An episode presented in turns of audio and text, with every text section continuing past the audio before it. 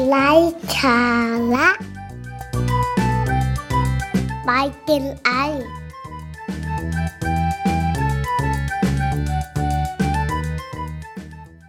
สวัสดีท่านผู้ฟังนะครับที่กำลังรับฟังรายการพอดแคสต์ของเรานะครับ ครั้งนี้นะครับก็นับว่าเจอกันหลายๆ episode พอสมควรนะครับ หลายๆ ท่านก็คงมีประสบการณ์หลาย ๆ อย่างหลาย ๆ สิ่งที่ผ่านมานะครับ ผมก็เลยอยากจะลองมารับฟัง แล้วก็มาแชร์นะครับ มุมมองความรู้สึกอีกปุ่มหนึ่งนะครับ นั่นคือในมุมมองของความทุกข์หรือว่าความเศร้านั่นเอง แต่สำหรับมุมมองความทุกข์หรือความเศร้า ที่ผมจะนำมาแชร์ หรือนำมาแลกเปลี่ยนวันนี้ ไม่ได้ชวนท่านผู้ฟังมาดราม่ากันนะครับ ผมเองตั้งใจที่จะมาเติมเต็มพลัง แล้วก็กำลังใจให้กับท่านผู้ฟังหลาย ๆ ท่าน ที่กำลังทุกข์กำลังท้อ และกำลังหมดกำลังใจ episode นี้จึงเป็นอีกหนึ่ง episode นะครับที่อยากจะเติมเต็มกำลังใจให้กันและกัน และให้ท่านที่กำลังรับฟังอยู่ ได้รับรู้ไว้ว่า ไม่ใช่แค่ท่านคนเดียว ที่กำลังทุกข์กำลังท้อหรือกำลังเผชิญกับความเศร้า แต่ยังมีเราและอีกหลาย ๆ คนที่ยังเคยผ่านจุดจุดๆนั้นมา เหนื่อยไหมครับ ในบางครั้งที่เราจะต้องพยายามฝืน และแสดงออกว่าเราเป็นคนเข้มแข็ง ในขณะเดียวกัน มันไม่ง่ายเลยใช่ไหมล่ะครับ ที่เราจะต้องยิ้ม ทั้งๆทที่เราโคตรเหนื่อย เราต้องฝืนที่จะแสดงว่าให้เรารู้สึกสนุกสนาน ทั้งๆที่ในใจเรานั้นมันอ่อนล้า หรือแม้แต่เราจะต้องแสดงออกว่าเรามีความสุข ทั้งๆที่ในใจของเรามันโคตรเศร้าเลย ผมเองก็เป็นหนึ่งคนที่เคยเผชิญกับเหตุการณ์ หรือสถานการณ์แบบนั้น สิ่งหนึ่งที่อยากจะบอกท่านผู้ฟังที่กำลังรับฟังอยู่นั่นก็คือ บางครั้งการที่เราร้องไห้ออกมา หรือเราระบายมันออกมา ไม่ได้แปลว่าเราอ่อนแอเสมอไป เรากลับกลายเป็นคนที่เข้มแข็งด้วยซ้ำเราเป็นคนที่เข้มแข็งมาก เข้มแข็งพอที่กล้าจะแสดงออกกับความรู้สึกของตัวเอง ระบายมันให้ทุกคนได้รับรู้ ระบายให้ตัวเองได้เห็น ว่าเรากำลังเป็นตัวตนของเราในขณะนี้แบบนี้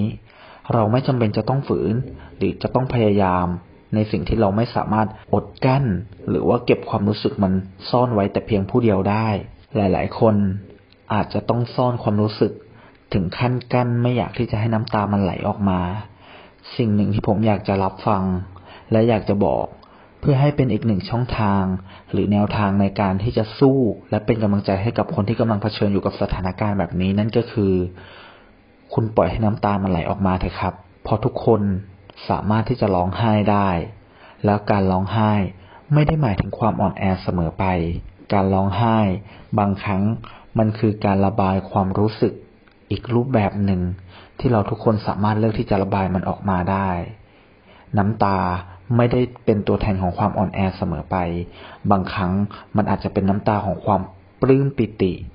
หรือมันอาจจะเป็นน้ำตาของความสำเร็จ ผมอยากให้ทุกคน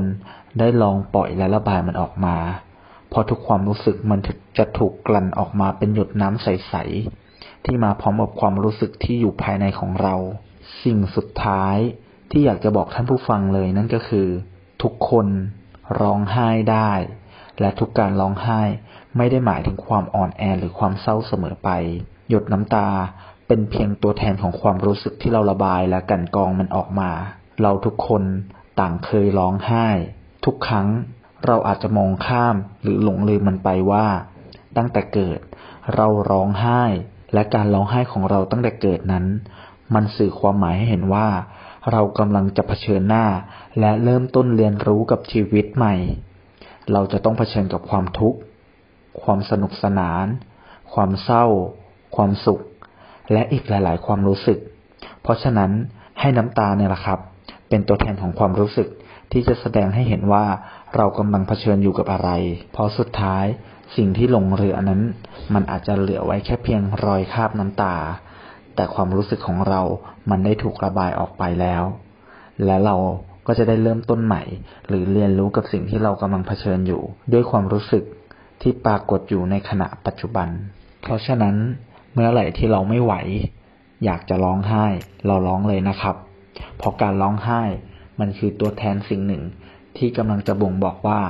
เราคนนี้กำลังสู้ไหว และไม่ได้มีเพียงแค่เราที่ร้องไห้ หรือเคยร้องไห้แต่เพียงผู้เดียวสำหรับ episode นี้นะครับ อยากจะเติมเต็มและเป็นกำลังใจจริง ๆ ให้กับหลาย ๆ คนที่กำลังหมดกำลังใจกำลังท้อหรือกำลังเผชิญกับความทุกข์ความเศร้า เราลองมาผ่านปัญหาเหล่านี้ไปด้วยกัน โดยการระบายมันออกมาสำหรับ episode นี้ สวัสดีครับ